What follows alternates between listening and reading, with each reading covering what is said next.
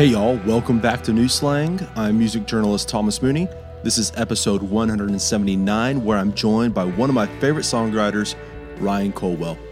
And I say that wholeheartedly. There's been a lot of folks that I've written about extensively over the years. Obviously, folks like Turnpike Troubadours, Terry Allen, Flatland Cavalry. But Ryan is really up there on that leaderboard as well.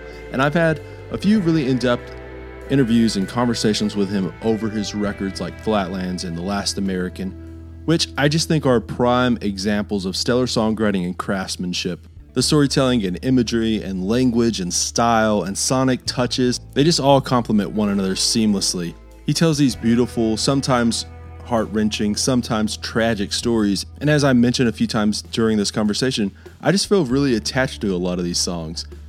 Which, yeah, Ryan was in town last week, so we sat down before his show at Blue Light for this conversation about past records and what's to come as far as future records go. Today's presenting partner is our pals over at Desert Door Texas Sotol. If you've been listening to New Slang for really any amount of time, you'll know that Desert Door is one of my all time favorite premium, high quality spirits. If you haven't or aren't sure what exactly a Sotol is, I'm going to let you in on a little secret that's going to up the game on your liquor cabinet. For starters, the best reference point that I can point you to is to think about a tequila or a mezcal. Do you feel that Western desert, that Texas ruggedness? Okay, Sotol is like that, but a little bit more refined, smooth, and fragrant. It intrigues the palate and offers these hints of vanilla and citrus there's an earthiness that often sends me right back to my Trans Pecos and far west Texas roots.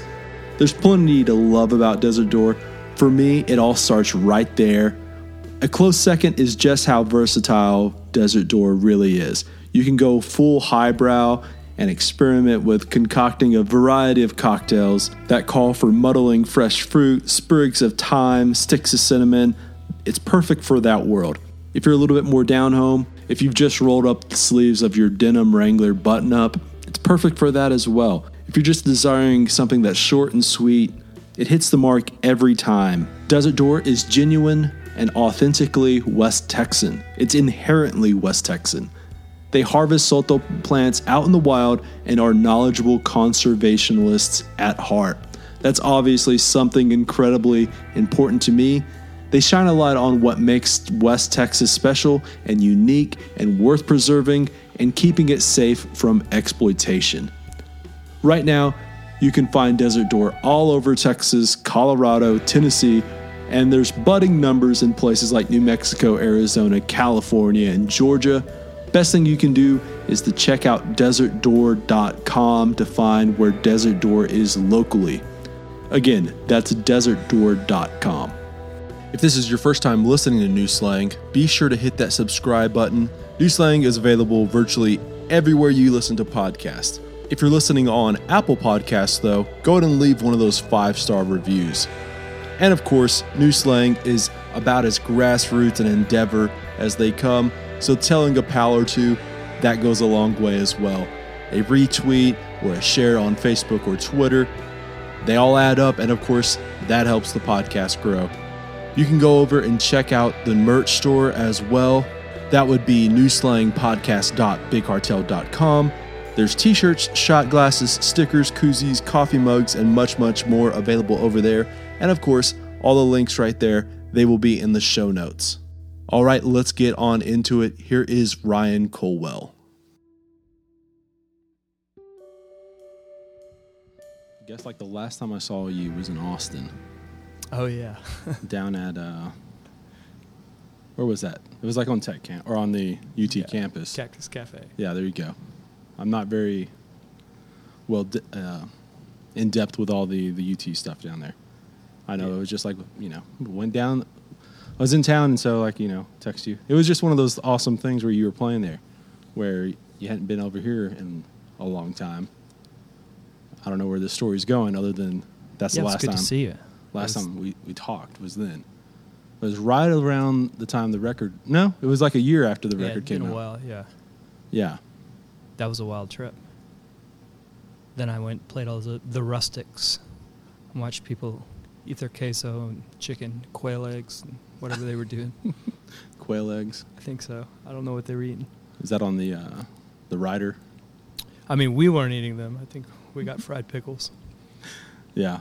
There's lots of sundresses and quail eggs going on at the Rustic. Nice place. Sounds like. Have you sounds been like- there? No, I've not. Oh, it's just like a giant restaurant with a stage. Yeah. All the all the lights just came on. All the neons. I want to be gracious to the Rustic, but the first, uh, they were very kind to us, and uh, it was really nice.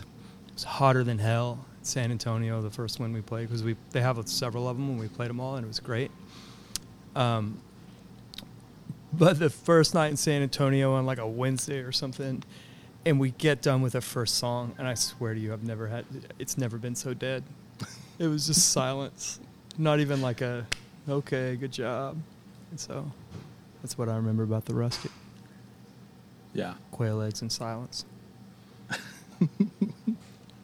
Well, I don't know. Maybe they were just. Uh, I don't know. I think it was hot and Wednesday, and they, they were like, "Who the hell's this guy?" And I'm, you know, and I'm playing this wow ominous stuff, and I was like, "Hey, You're returning to San Antonio soon, though. yeah, This time with Jamie Lin Wilson. joint. I don't know if it's going to be. Lynn This is out by the time you play, but it's all good." we'll talk about that. Um, obviously, Jamie, Yeah, great song, songwriter. I know we've talked. Me and Jamie have talked about you before. Not, I don't know if necessarily on podcasts or anything, but you know, mutual admir- admiration between y'all as uh, songwriters and She's wonderful. storytellers. Storytellers. I need to enunciate. I'm sorry. It's good. I was listening to your podcast with her on the way here because I drove from Nashville straight to Amarillo, so like 14 hours. So I just downloaded a bunch of podcasts and just went for it. And it was really interesting. It's cool to hear other songwriters talking about writing songs. And not, you know, good songwriters talking about writing songs. It's, it just opens your mind up a little bit. But it's crazy how intentional people can be. Right. Like she knows what the hell she's doing, and she does it on purpose, and then she can repeat the process. And I'm out here just swinging a bat, hoping I hit something. See, that's that's what's so amazing is is how there there can be these different little processes for Yeah. every songwriter where like I don't know how I would be as a songwriter, what my process would be, but I find it really I, I guess like I I go towards more the people who like a Jamie who is writing a song and it takes her a long time to finish it because of the the craft of it and like the intention being intentional with every like word Yeah. um, now, I'm not saying I would be that good. I just feel like I would just continue fucking with it before, and it would never be done, kind of thing. But yeah, that's a uh, temptation. yeah, is that is? It, do you feel like that? I'd say Was- every once in a while. I say it's a temptation. I, I have a song, it's not out yet, but I mean, I'd finished it like three years ago. And then I just uprooted the whole thing, and the second half of the song just changed it completely. And, you know, and it's recorded now, it's a done deal, but I thought it was done. It, nothing's done until it's committed, you know, Mm-hmm. put it on the, put it on the tape or whatever. Yeah. Well, even in then though. And then, can- yeah, yeah, I still think I change things live all the time because it's Mhm. like, well, I say all the time. I haven't played in so long. Yeah. Coveted it up up there. I was talking with not to name drop here, but I was talking with Jimmie Dale Gilmore earlier Oh, Nice. today. Not the name drop. and they were one of the fascinating things with the Flatlanders is how they kind of have like this shared catalog where they've all kind of recorded these songs individually and then together and then like again. And it really shows you how a song can be like the the many interpretations even just among three members, three artists. Yeah, it's like a tiny little bluegrass world. You know, like a bluegrass, they have like, here's the standards. There's Mhm. 100, 200 songs, what everybody knows them. Here's a tune, here's a song. And, oh, we do it like this. Well, that's just a slight variation. My grandpa showed me, you know, and it's like, they just did that amongst themselves, and you just get to watch things bloom. And Right. It- you know, I feel like the uh, Texas used to be more like that. Maybe it's still like that, and I'm just unaware. But like you look back and you see not just those dudes, but they're covering some other guy. You know, way down covering guy. You know, Mhm. that whole world was that way. My my daughter's one of their favorite songs is um, Emmylou Harris covering Guy Clark's New Cut Road, and you're like, well, that's a whole different song now. You know, Right. And the world just is you know, now where I, you know, now I'm like, hell, I'm playing my songs. Listen to me. And so maybe, maybe it's better to spread the love. I think there's Explore. there's something to to both of those aspects though. Sure. where I know that um because I've I've tweeted about that before. Like we don't ever get any like covers. We don't have a, like a you know a song. There's not like a standard that everyone covers anymore or cuts. Like Yeah. uh, everyone's cutting every Kristofferson song, right? There's like a hundred versions of Sunday Morning Coming Down or something, Yeah. right? And I guess like um, I know Drew Kennedy had mentioned it's probably because now you're only given like so many times to cut a record. You're saving money yourself to make a record, and then like maybe you feel Maybe. like those 10 songs like those whatever number it is oh i need like i, I should i need to cut these for to at least Yeah. get them out there I feel like that's true. In one hand, it's like because I'm doing that. I'm like Mhm. I'm, I'm focused on what I'm doing, and I want to make another record. And I'm looking around for the cash right now. Like let's let's do it. Um, you got one in the bag. Let's make another one. Um, but on the other hand, it's cheaper than ever to make a record. Right? You could do it right here. We could just set up right here when they're closed and make, make a, a record. You record. probably do it with this little machine you got. I would assume you throw that on a laptop. We're good to go yeah you know.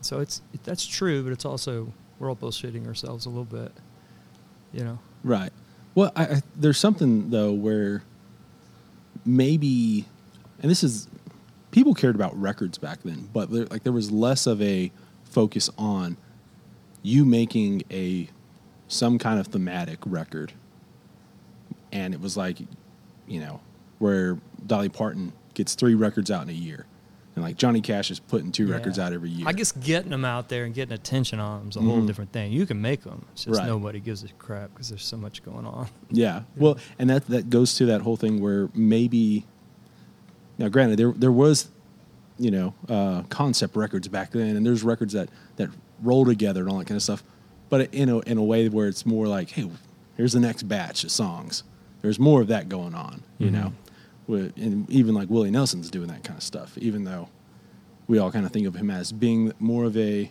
prolific songwriter he's still cutting a whole bunch of other people's Yeah. stuff How many records is it? Is, Uh, it, is it 140? Is I can't. I cannot stupid? remember the, the Texas Monthly ranking Yeah, list, but it's crazy. it's a, a ridiculous amount of records. I'd like to do that, but man, Yeah, yeah, it's almost like the easier it is to make a record, the harder it is to get attention on it, Mhm. get any ears on it. But some I make thematic records. I mean, I, I don't do it on purpose, but it always just hey, these are obviously stick together. So right. try to figure out what I'm talking about and Well, I remember it. But the one of the first times we talked.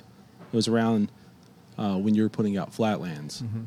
and obviously, like I gravitated towards that record because it just felt Yeah, like this was home. And you were saying you were saying it in a way that felt refreshing but familiar, and I think a lot of people resonated with that record. But I remember you talking about how, like that record could have been easily just ten other songs Yeah. that that felt that were about home, about Flatlands. That could have been called Flatlands, but were ten different songs. yeah, Do you ever think about like going back and nah, man. or what's? what's I mean, I hear them like sometimes I'll, a melody will pop into my head, and I'll be, you know, walking through the house singing it. My wife will be like, "Oh my gosh, I haven't heard that forever." She'll start singing it, and then my kids will be like, "Well, then we don't know what this is," and we'll just try to remember it, and there they are. But usually, the ones that get cut, there's a reason, Mhm. you know. I mean, and some of them, there's still holdovers that are. There's a record uh, that I've got a record coming out like early next year that there's a song on it that almost went on Flatlands, but I just kind of knocked the bucket over when we were filling it up, and so we just, I just had to try again, and I, I knew, I feel like we nailed it this time, but it just wasn't, wasn't ripe yet. I didn't change anything about it. It's just I changed a little bit and laid back a little bit, and so there it is. So yeah, I guess I am kind of going back, but most of it is gone. Yeah, You know, there's a whole. I mean, I have 140 records too. You're just never going to hear them, and they're not very good, most likely. I don't know. Yeah. I don't want to rank them. I know that. I'll get Texas Monthly on the. Oh sure, the call job. Christian Wallace. this is the bust part, not the boom. Yeah. Uh, the, I don't know. I, I find it fascinating how you, and obviously, plenty of artists expand and change, but like the difference between Flatlands feeling like a very dry, flat place, um, the Panhandle, and then the next album really feeling like this like sonic, sonically rich kind of. Yeah. I always compared it to like the War on Drugs, but like a country record or Yeah. indie rock Americana Mhm. thing. What's the question? Well, the question is, is like just like how, How- how did you how or did you why? yeah why how did you like expand towards that way? A lot of that's just relationships and what different people pull out of you. Mm-hmm. you know, and what they what they pull, you know, what they decide not to put in a song or to help you edit out sonically or to add to it, and it's just the different way people envision you. And so, I've been fortunate enough that the producers that I've been working with that I trust them, and you know, they'll take me down a road and I'll go for it. But I, you know, part of that last record, I was kicking and screaming half the way and then settled into it, you know. But there were moments where I was like, what the hell are we doing? Like, you know, and then we'd figure it out and be like, oh, this is, this is it. This feels great. Um, you know, I think relationships, um, energy, you know, sometimes you got a little shake in you and sometimes you just calm. Uh, Yeah. and so over the last decade, I've experienced several of me. You know, it feels like, and there they are. I was I listened to Flatlands a while ago because I haven't listened to it in probably I don't know several years. Um, all the way through like that, and I was driving from Amarillo to Lubbock. I was like, eh, listen to it, and you know, and I was thinking the same thing, like, wow, what a jump, like. And then I was thinking about won't come home, and it's like, well, same thing between records. I don't know that I can go back and become the kid that Mhm. sang Flatlands either. You know, Right. um, No, I, I don't know if anybody's listening. They probably don't understand what reference I just made, but in the song "Won't Come Home," it's basically like once you once you leave, you can't come back. Well, once you make the last American, you can't make the Flatlands again. Right. You know, and that's fine. But No, I, I I'm right there with you. I, I always love artists who, um, they sound like when, when I was 25, they sound like when I was 25, and then they sound like 30 when I'm 30, yeah, and just the progress. Um, you may not always love the direction it is. I know, like a lot of people, the, the easiest example is like with Sturgill Simpson, right? As far as like people just either love it or hate it, and some people are there and okay with the ride all the way through, and some people are like, "Let me off here." yeah. I think maybe sometimes it's good to shake off those hangers on, just like Mhm. get somebody new on your back. Because if if you're not digging it, then just I I like like I trust artists. You know, I don't Mhm. like many artists, but when I do, I'm like I'm in. Take me on a ride.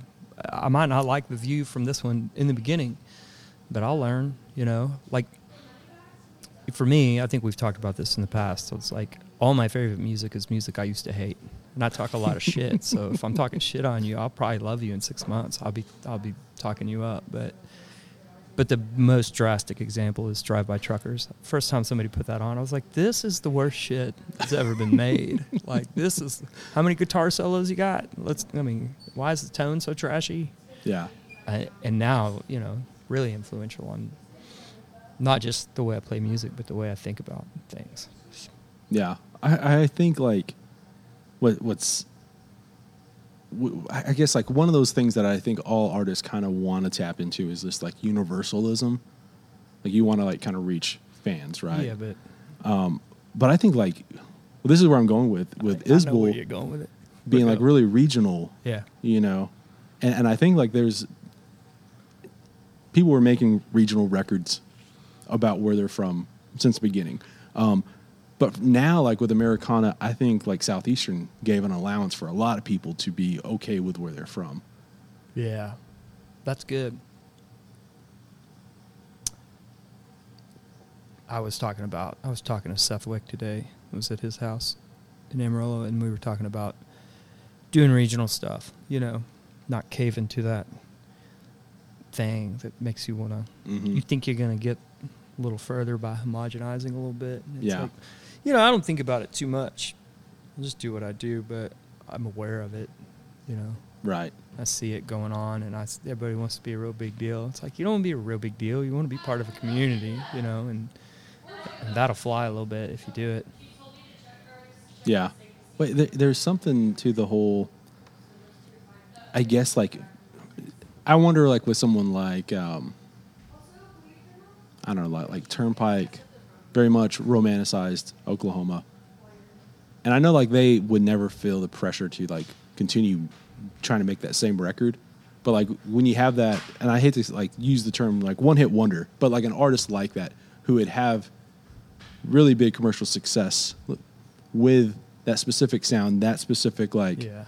hey, I need to like, am I, am I, are you being like held to that standard, that same standard?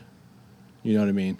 Uh, or do you, Yeah, not really the same standard, pressure? but like the same form. yeah, right. Form, yeah. Yeah. there you go. Um, it's got to be difficult. Fortunately for me, I've never been just a huge success, so I do whatever the hell I want.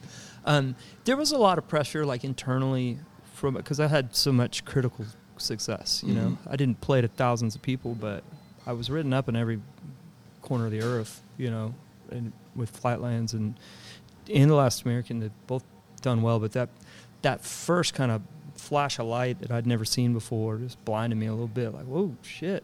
I guess I'm supposed to do this again. I can't. I can't do that. I don't know how I did it the first time. Right. Um, those were songs I didn't think anybody would hear, and so to, to contrive some sort of thing to try to do that again would be hilarious. You know. Right. Well, I mean, it, it's it goes to. I'm sure, like, there's. You mentioned just having like even songs that, um, that they weren't right for the time.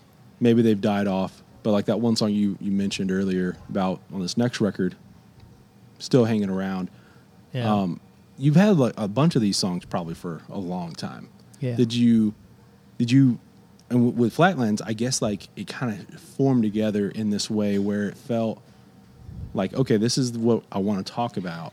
I've and I know you've had music before there, before Flatlands, but f- as far as an introduction for people, it really was yeah, that was. that was it. Um, and then it, it, it feels like you had to, not necessarily had to, but you know, got to like swerve a little, right? Oh, you- to, get out from under myself. yeah, maybe Yeah, like maybe. I mean, I, I don't know how much I was aware of intentional of what was happening inside of me, but Mhm. I definitely I buck the system if I can, and it's not intentional. It's just what I do. Um, I've just kind of always been that way. So as soon as somebody liked it, I was like, ah, this is terrible. you know. I mean, I'm proud of it. I'm just joking, but um, yeah, there was a little swerve in there, but you know, but a lot of it was just natural because of the people I was hanging around and what they could hear in the songs, and you know, Mhm. new batch songs gets a new palette, and here you go. You know. Yeah. Um, Well, I think like going with the Last American, I think there's a lot of staying power in that record. I hope so. That like that's like 18 2018. Yeah. It feels like, and this is maybe like human nature as far as like picking out patterns. We're really good at that as far as like picking out patterns and then applying it to what's happening right now in your life. Um, I think like in a weird way, like that record tapped into something that was that's been happening the last year. Oh, as yeah. far as like I, not gonna lie, I was ahead of the game. Like, whoa! I, I mean, I didn't know what was gonna happen by any means, but I felt something, and I went for it, and it was, you know, I. When I think about those songs now, I'm like, oh my god, they just they they feel. I'm like, shit. If I'd have put out, if I'd have put that out today instead of then, Mhm. it might just explode, you know. Or Right. people would be like, "How dare you?" You know, probably get canceled for something. I don't know. Well, I don't know. Like there's it's it's strangely been like a like a quarantine record for me. Maybe just for you. I don't. Know I don't know. Like that's what. I'm talking. About. I don't know. I- Maybe maybe someone's gonna say now. My Yeah. my buddy Jeff Dennis will say absolutely. Yeah. Well, that's kind. I really appreciate that. Yeah. Um, I'm proud of it. I feel like those songs. Here's the thing: is I think you're right, but I wish it wasn't true. I wish those songs were worthless and we didn't have to think about Right. all these things. Yeah. But but they're not, and this is the world we're in, and so we got to we got a lot to think about, a lot Yeah. to do. Well, I mean, you're still like a lot of those songs still are in relation to your kids. And yeah, like- there's so much that's not. Yeah. That's like exploring that concept through my own life. Right. It's not all literal by any means, but yeah. yeah, it's not like I'm like, here's my predictions for the end of the world. Yeah. But that's the next record. Yeah. Well, I mean, like, what's what's going on now? Like, you've mentioned the new record going to be coming early next year. Yeah. Uh, I know you've. I don't know if you've, if, if it's just been texts back and forth, but um, what what's been like the I guess like the past year as far as what you've been working on. Like, what's what's been the Um, well, I did that thing with Aubrie Sellers. We decided to cover "Head Like a Hole" from Nine Inch Nails, which you know people either love or they're like "f you, buddy," and I'm like, "I know, man. I get it. I hate myself too. Like you're not telling me anything new. You shouldn't touch a song like that, but we did, and it's good. So kiss my ass, and here we go." Uh, so we did that. I don't know how that happened. It just happened remotely. We just recorded it with the with the interwebs and stuff, and then um, then I had a bunch of songs that were just making sense together. And I called Nilsson, who produced Flatlands, and I was like, I told him I want to make a country record that sounds like ZZ Top, and he said, I got you. And then we went in and did what we did. It, I mean, it obviously doesn't sound like ZZ Top, but that was the. It was like we talked about Neil Young and we talked about ZZ Top, and I, you know, and so we did that. And that's you know we're working now. We're just wrapping up artwork and doing that whole thing. And this, I think we're hopefully going to drop a single in September. Um, that's the plan, and then keep making, keep Records. dropping, keep more videos, more more pictures of my ugly face all over wherever we can put it. And try to get people to listen to it, but I'm excited about it. I think it might. I'm in the fortunate position to. These, this record and the two before it, I, I feel like they're all my best record I've ever made. So I'll, you know, if you ask me the best record I've ever made, it's all three of them. This one's the best record I've ever made. right? So, Yeah. but I wouldn't talk ill of the other two either. Man, I'm pretty happy. This episode of New Slang is brought to you by the Blue Light Live here in Lubbock, Texas. Blue Light has long been the heart and soul of the Lubbock singer songwriter scene and has been a home away from home for some of Texas, Americana, country, and rock and roll's finest over the years. Talk with 99.9% of the songwriters who have come out of Lubbock and the panhandle at large over the past 20 years, and they'll point to just how integral and necessary the blue light is. With live music and touring slowly but surely coming back, spots like the Blue Light are getting back to their usual ways as well. That means music every night of the week. Do you want to see that schedule? Well, I've got a few options for you. One, go to their socials and give them a follow. That is at Blue Light Live on Twitter, at The Blue Light Live on Instagram, and of course by just searching The Blue Light Live on Facebook. They're consistently posting that week's lineup of shows, as well as those heavy hitters that ought to be on your calendar that are coming up on the horizon. Two, check out bluelightlubbock.com as well. There they have the full schedule, the cover charges, time, any of those specials that may be happening.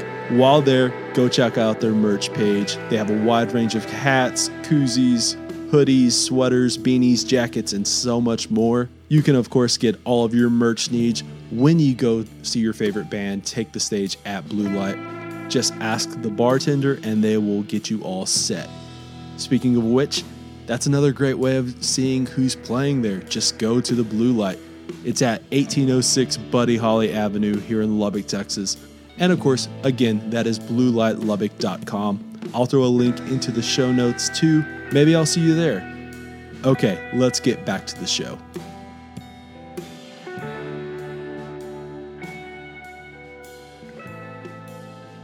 The the song you did with uh, Aubrie, I thought like there for a second. Are we gonna get season four of True Detective? I mean, it feels like Man, come on! Somebody put that on a Someone TV needs show. to- I don't know how yeah, how that works with a cover. I'm sure Trent Reznor would be like, no. maybe he. I don't know. Maybe he likes money. you Yeah. know? I don't know. Doesn't sound like it, but Yeah. I always like go back to with Nine Inch Nails as far as like, well, I mean, well, you okay? I, I was just mid mid thought with two different thoughts. Clearly, you have to get because Trent Reznor and Atticus Ross do so many so many soundtracks now for movies. Clearly, you have to work it into something he's working on for a movie. You know what I'm saying? As No. far as getting your cover. In oh, that's. I should aim at That's- what he's already doing. Slide yeah, up like in there. whatever he's yeah. That's the route. Um, That's that's a good way to think about it. Yeah. The signed other a- thing, I signed though, a sync deal here here the other day, and so maybe they'll figure it out. You know, get me on some TV. That'd be nice. yeah, You know, we're gonna get you on Yellowstone. it legitimizes me to, to you know, my, my people I actually know. You know, people you know are always impressed if they see you on TV. Right. It doesn't matter if it's the news or True Detective. Well, is it is it the um, going back to being getting all the critical acclaim with Flatlands and the Rolling Stones and all? Um, is that where like you you heard from people, family going, yeah. oh, okay, man, okay, and, yeah. and like I, there's, I think for some people there's a temptation to be able to to laugh or shrug that off a little bit. I'm like, nah, embrace it. It's good, man. You, Mhm. I just, I just wanted to make good. Just hometown kid makes good. That's all I wanted. yeah. And so I think I made some people proud. It feels good. You, what was it the other day? The uh, the local paper, was it in the Amarillo paper? Like you had like it was covering the single. Was it like in Oh yeah, they the the the woman that did the artwork. yeah? They put her on, you know, Channel Four there in Amarillo, and they talked about the artwork. And I was just, I thought it was really cool because she's an art teacher. You know, she's Mhm. not, she's not out there trying to shake it and get all the attention. She's, she's just working hard, and she loves the art, and so she's, she did this. She's actually from Perryton. She lives in Amarillo, but we didn't know each other in Perryton. I, you know, I just thought that was the coolest thing in the world, and I'm gonna go be on Channel Four tomorrow tomorrow. 'Cause I just, you know, what's Yeah. better than that? yeah. What's the what's the Perryton local paper? What's the name? Uh, sh- sh- don't ask me that because I've been in there and they've been kind and gracious to me. And uh, the Ochiltree, the Perryton, I don't know. We just call it the Perryton paper. It's got a name. I didn't know if it had like a weird name No, I don't know. because for Fort Stockton, it's the Fort Stockton Pioneer. The what? Fort Stockton Pioneer. The fort? No, it's nothing like that. It's either like the the Ochiltree Journal or the Perryton Gazette or you know something very Yeah, accessible. yeah. Well, Yeah. you know, p- Pioneer. That's pretty great. the Pioneers got them all beat. Yeah. The there's there's still always one of those things where I always kind of romance romanticize the idea of like moving back to Fort Stockton and taking over the Pioneer and just like reporting on just giving up all this shit because it's not working, but like going back and just covering, you know. Uh, That might be arrest, amazing. Arrest records. Don't give up that idea. That's pretty awesome, actually. Earl got drunk again. Good way to go in debt. Buy newspaper. Well, I think why do you got to buy it? You know, Just- just, do it. Run it into the ground. the squeakiest will I've ever heard back there. yeah. Um, uh, that's funny. Um, I was thinking Fort Stockton. I was listening to you and Christian Wallace talk about ice skating in, Oh, in Odessa. in Odessa. I just laughed Oh, so hard. What a what a sight! yeah. I'm picturing you as adults, like yeah. on a- some course, sort of mandate. Yeah, that's is, that's the, always the weirdest thing, right? Uh, thinking about the people you know as adults. Yeah. As like when they're telling like You're just a the, smaller Thomas Mooney. Yeah. You're just like, had the beard, all that kind of stuff. yeah. Even at eight, nine, ten, all that kind of stuff. Oh yeah. I don't know why it's such a weird. Um, like why there was the what their what their I guess reasoning on on building the ice skating rink, other than maybe like Probably money. I mean, give right? the youth a place to get off the streets so they're not out there doing drugs. We can't have those skateboard parks in our town. Yeah. Let's get an ice skating rink.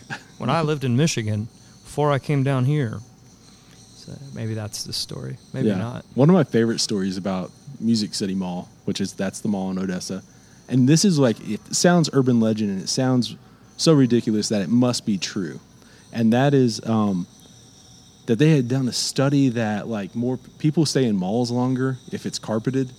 So that's why like the mall in, Fort, in in Odessa is a carpeted mall. Gross.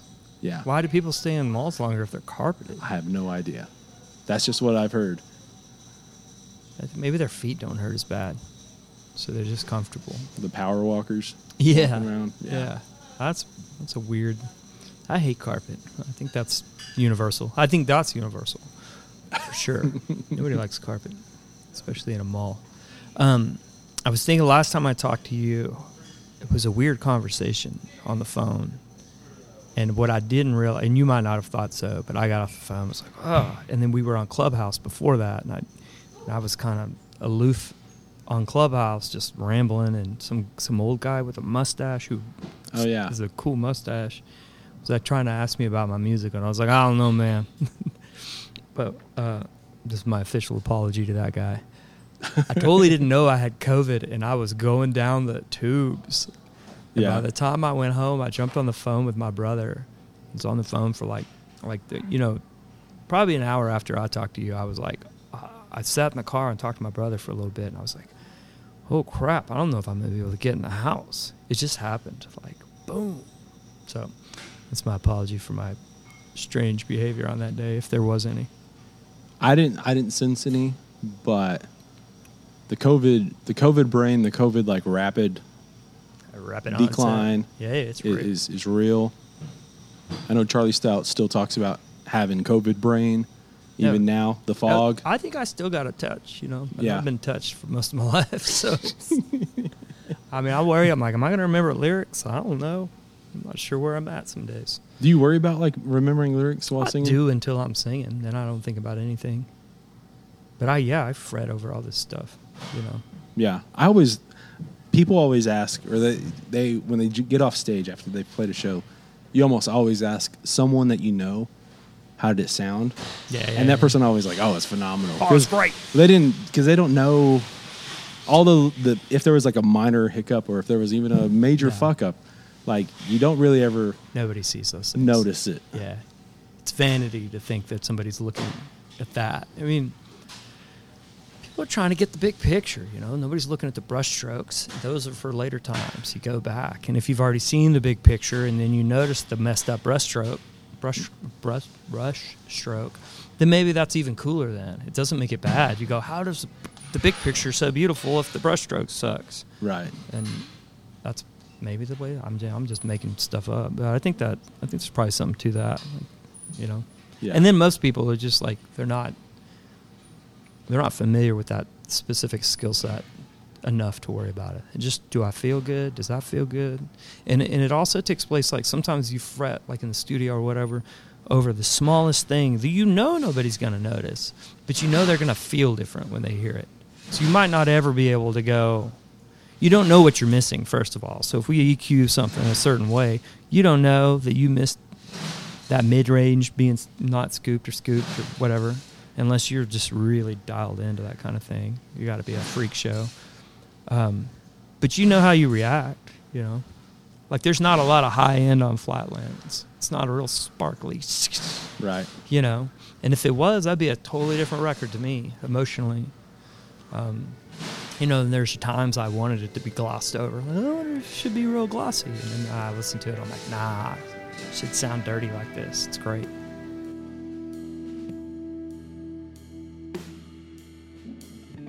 I want to break one more time to talk about our pals over at Desert Door and offer up a quick Thomas Mooney's cocktail minute.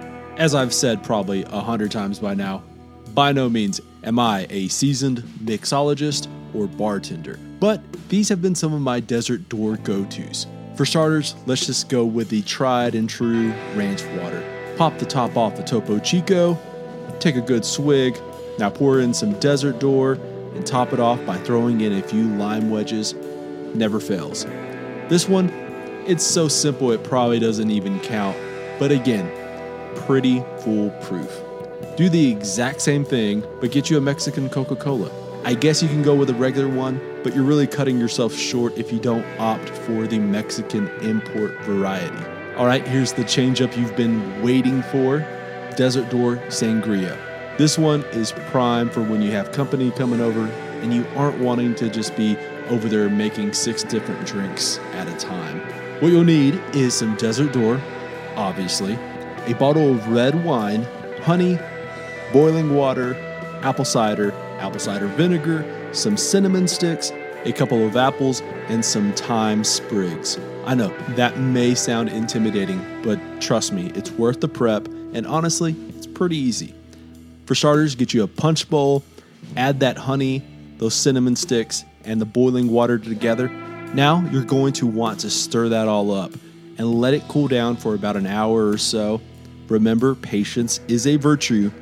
Once that's done, add some Desert Door and stir vigorously. Now add the wine, the cider, and the vinegar and continue stirring until it's equally mixed. Now slice those apples up and toss them in. Put in those thyme sprigs as well. Now you can pour that over some ice and you have a mighty fine sangria. Chef's kiss. Anyway, those have been some of my favorite go tos as of late. And remember, Desert Door is as versatile as vodka and more refined, smooth, complex, and intriguing than tequila. It's rich and balanced, and whether you decide to keep it simple or want to experiment, Desert Door is that perfect Texas spirit. There's plenty more recipes over at desertdoor.com as well. Check out the show notes for a link. All right, let's get back to the episode.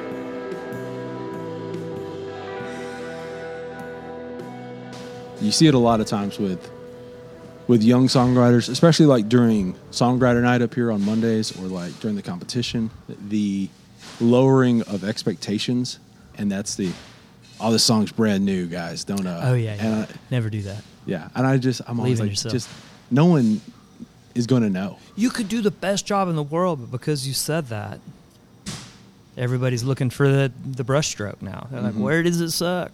Oh, I would have changed that. It's not done yet, is it? Here, I, you know. Yeah, there's always a guy in the crowd that's like, "I got an idea." that one song, maybe if you just flip this, you're like, "Okay." You know, I'll come out and tell you how to build fence next week. You tell me how to write a song. okay.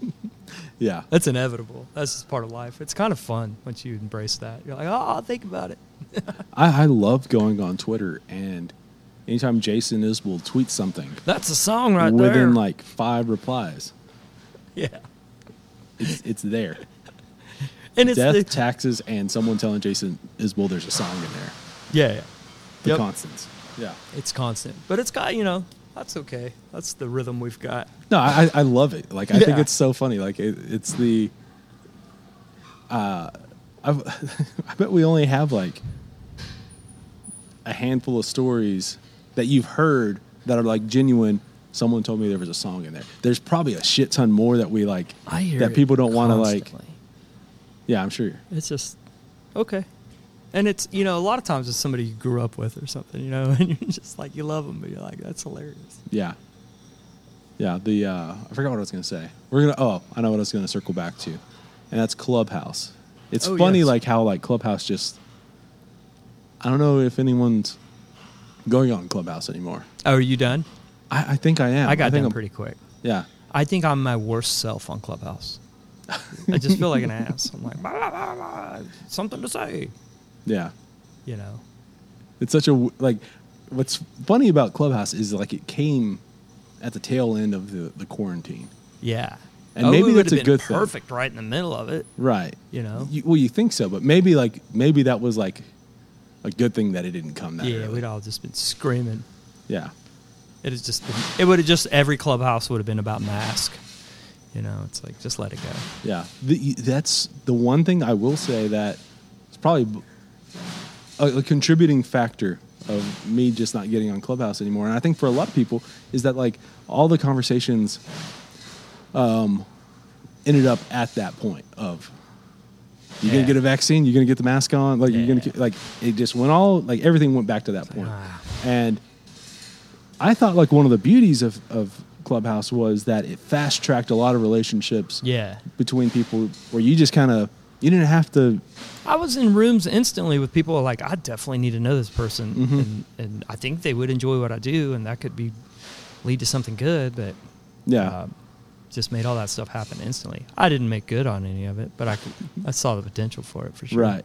Well, for me, like just knowing more people in the industry that I had emailed back and forth or Yeah. and Lock it in. putting a voice to life. it made it like we're like oh okay these things actually turn now Yeah. where because they know my voice they know I'm a real person things got done a few things you know what I mean but I quit think it's just- getting on it because that guy on the the icon for the app looks like a dipstick. So I was like, Yeah. I'm done with this guy.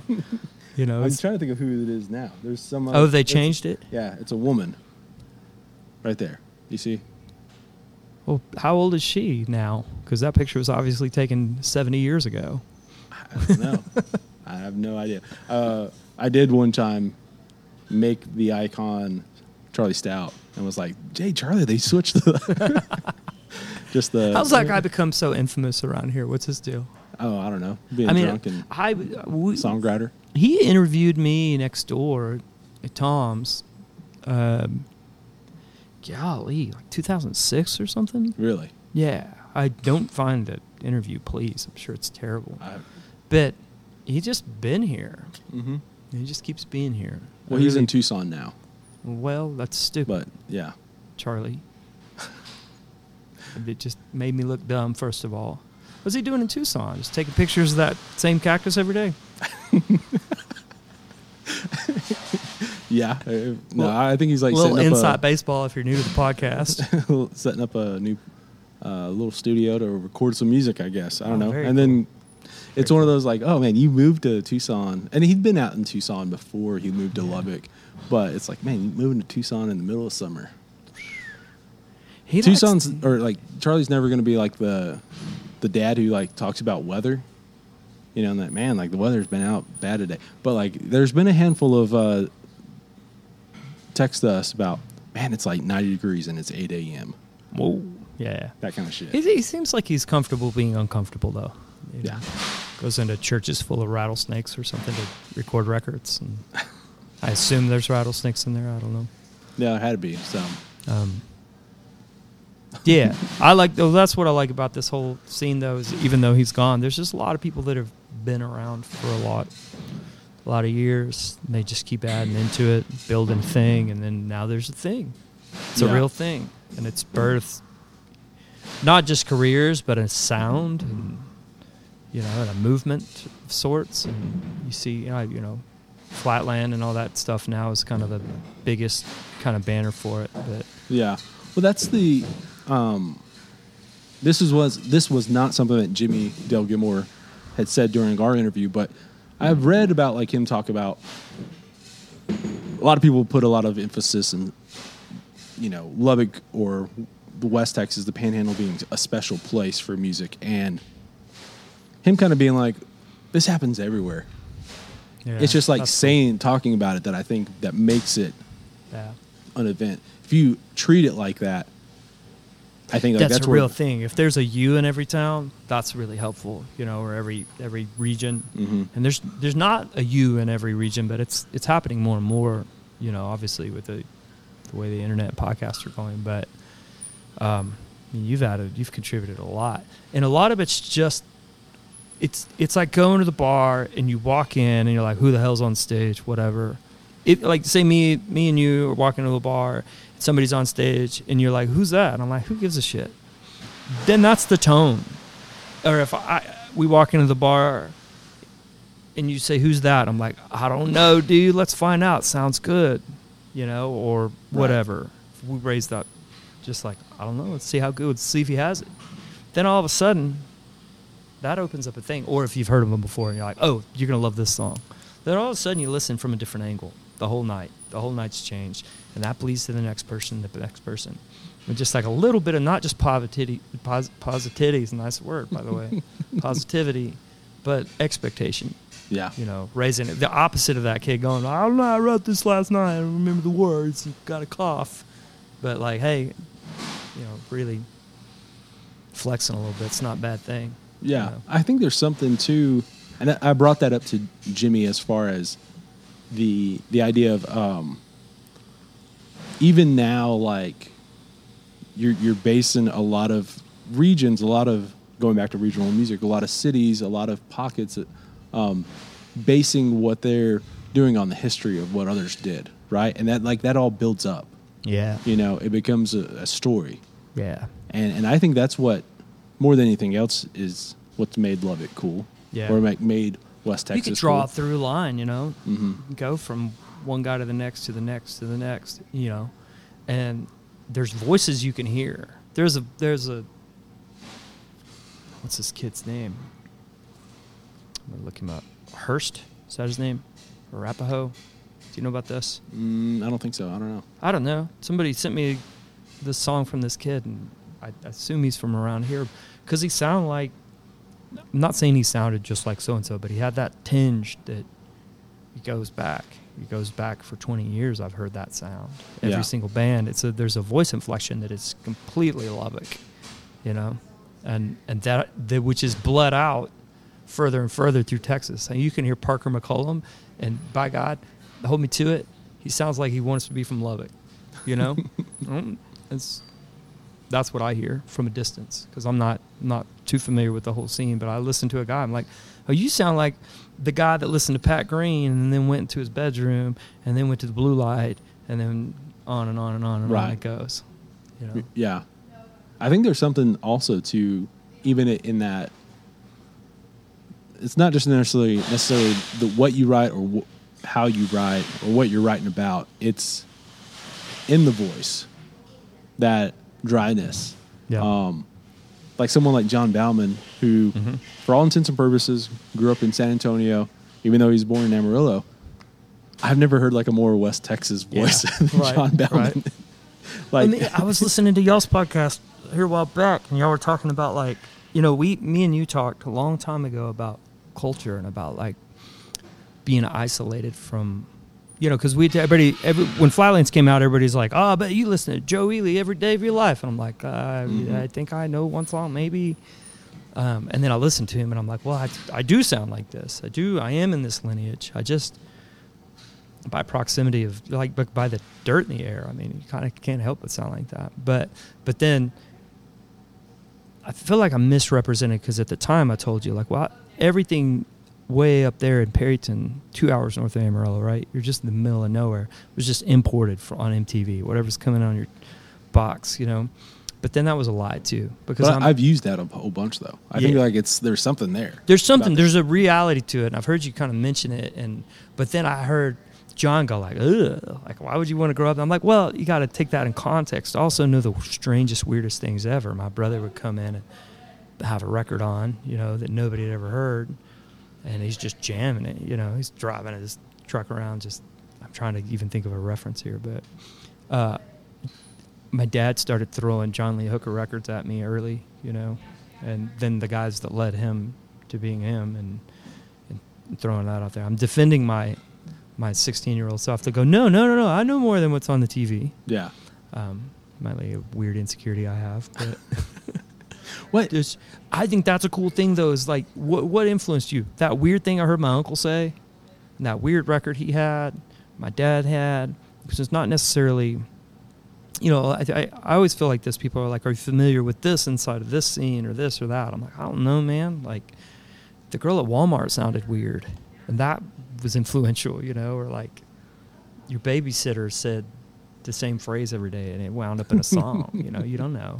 Right. It's just these very like m- micro scenes. I'm rambling here, but you know what, you know what I'm saying though. Yeah, yeah, yeah. It's the.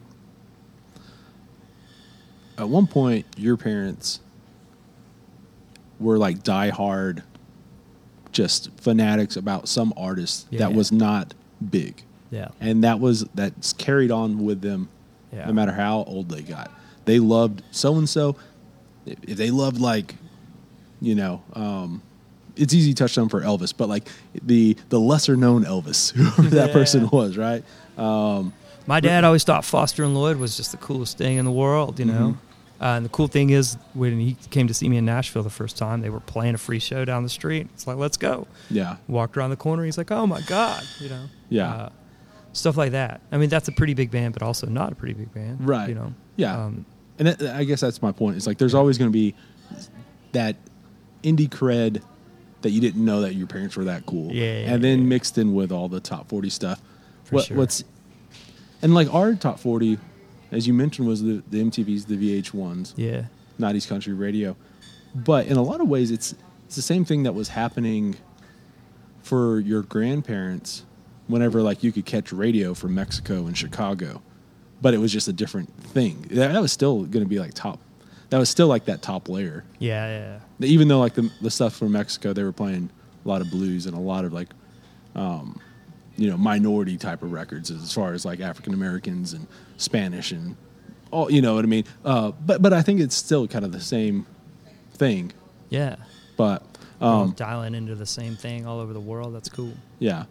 Um, I'm going to get you out of here on this. And this is about, you know, you moved up to Nashville and somehow, like, you, you still run into, like, people from West Texas. Sure, man. Somehow, all the time, right? Yeah. Uh, I played the the show where I got COVID, which I, I swear that's where I got it. That entire half the bar was from Lubbock, literally, and Ross Cooper was playing, and we you know we were being discreet because everybody was shaming everybody for trying to make a living and play music, but um, but go ahead, yeah. oh, no, no. It's the. Is do you do you feel like you've gravitated towards people who are from the same place, even though you're from far away, or is that just still one of those things where, oh, Yeah. I'm just not, I don't, I don't talk about all these other people who are from Nashville or like from Tennessee or Arkansas or wherever in your day to day life that you, I mean, just logistically, I have four daughters. I just don't have time. I'm Yeah. like your dad getting off work and he's tired, you know, except for my, my job is trying to encourage little girls, you know, you can do it. You're amazing. yeah, Um, so, I'm, you know, especially this last year, not a lot of hanging, but I'm, I made a few really tight relationships. I'm not, um,